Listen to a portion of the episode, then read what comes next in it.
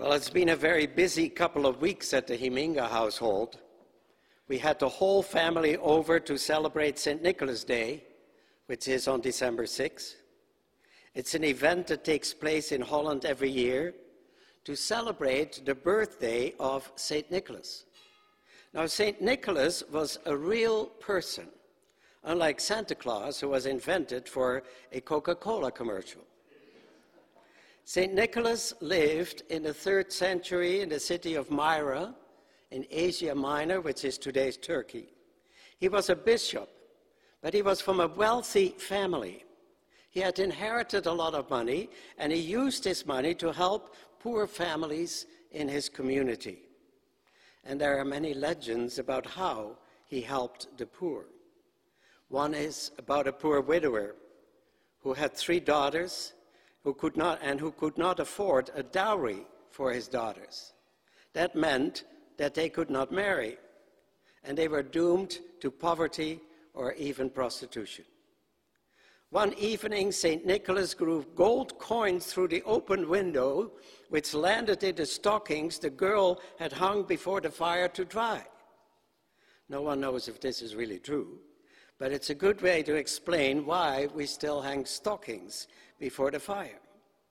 When I was young, and still today, on the evening of December 5th, St. Nicholas, dressed as a bishop, comes riding on a white horse through the city, surrounded by black helpers carrying gifts for the kids who have been good that year. And we have made our own version of St. Nicholas by each person drawing a name and having to make a present for that person. You're not allowed to buy it. So this has created some very creative and rivalry and a great challenge for me. For us at Christmas, we are free to go to church and enjoy a good meal. Now, I look back through some of the things that we have done over the years, and I came across a service we had 13 years ago at our church in Toronto. At that service, the children of the Sunday school performed a play. And the play was written by Terry James, who was the church school superintendent at the time.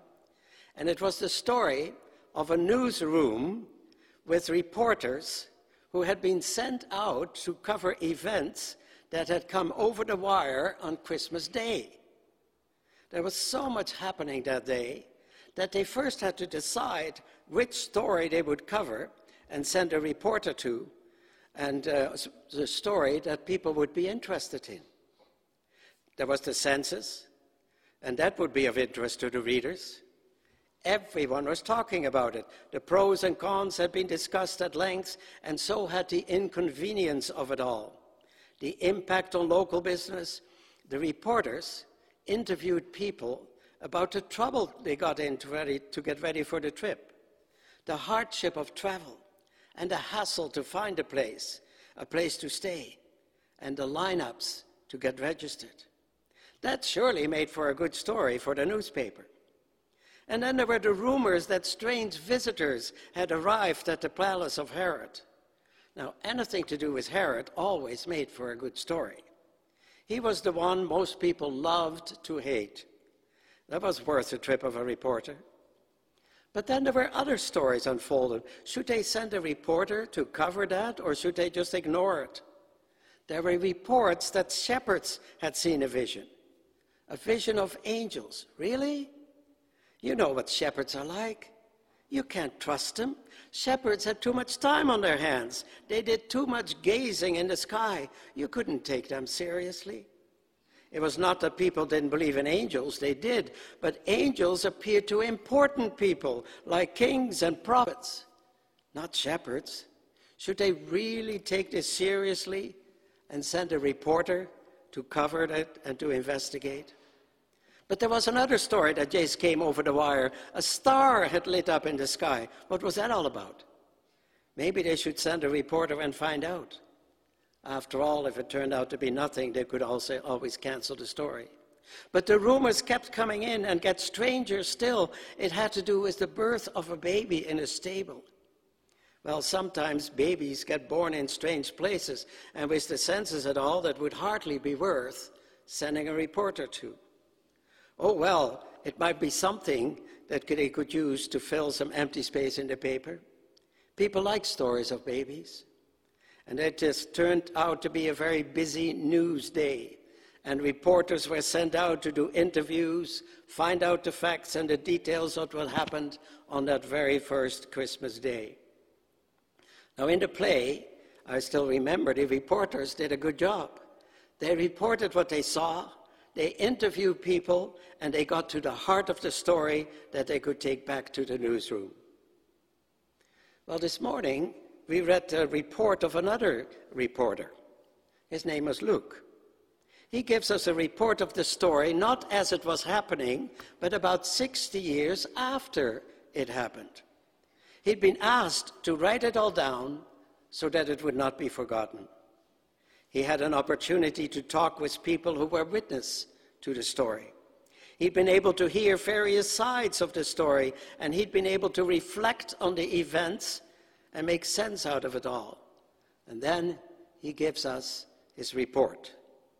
Who was Luke? From the way he writes, we know that he was a highly educated man. Scholars believe that he was the same Luke who Paul calls his friend, Luke the doctor. That would make sense, because doctors are meticulous. They are used to dealing with facts and looking for details. It seems to me that Luke uses his skills as a doctor when he gives us his report, because the report is packed with details. In the six months, God sent the angel Gabriel to Nazareth, a town in Galilee, to a virgin pledged to be married to Joseph, a descendant of David, and the virgin's name was Mary. In one sentence, he tells us that God had sent an angel. He gives us the time, the six months of Elizabeth's pregnancy. He tells us which angel it was, Gabriel, where he went, and he gives us the location of the town. He tells us who the angel went to visit.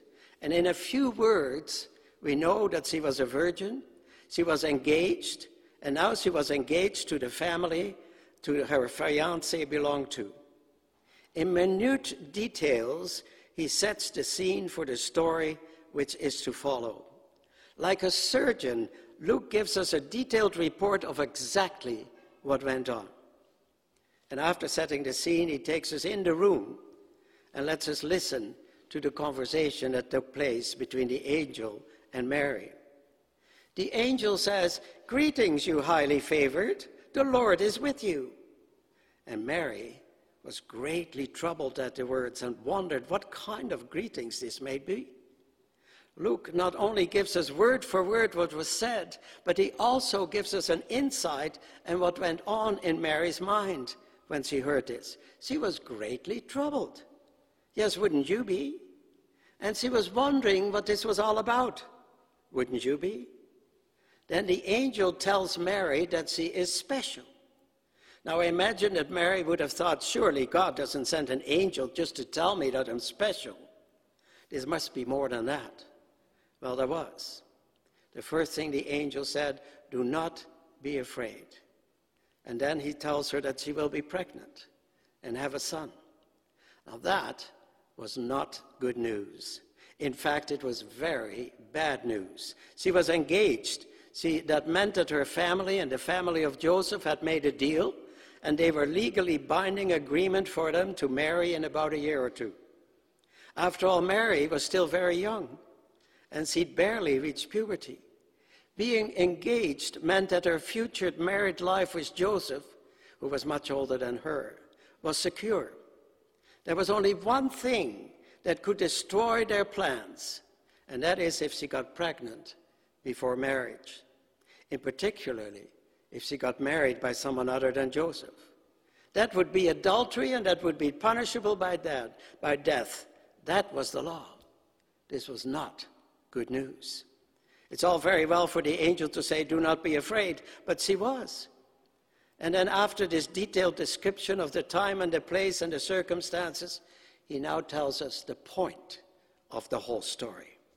Because the story was not about the time and the place, it's not about the appearance of the angel, it's not about a girl who's getting pregnant.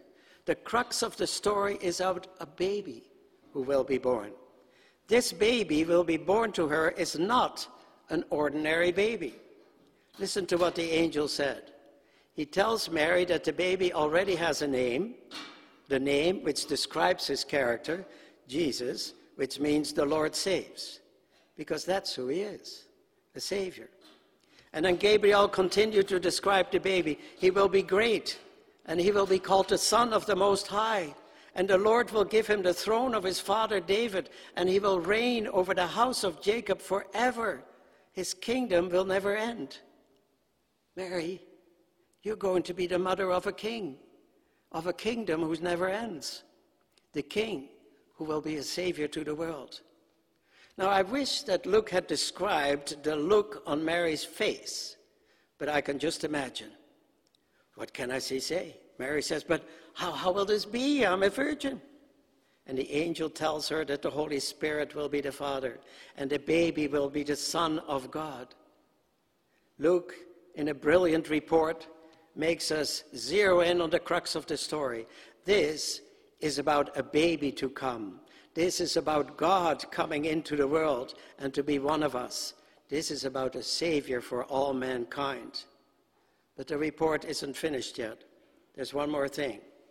Luke wants us to know that Mary's response, what the angel had just told her. Mary was afraid. That's understandable. However, she sounded like the bad news now is turning into good news. She had her doubts as to how this would happen, and she believed the angel, and she says, Nothing is impossible with God. And then she responds, I am the Lord's servant. May it be as you have said. She gives the pers- perfect, what we would have said, the Christian response. She was afraid. She had her doubt.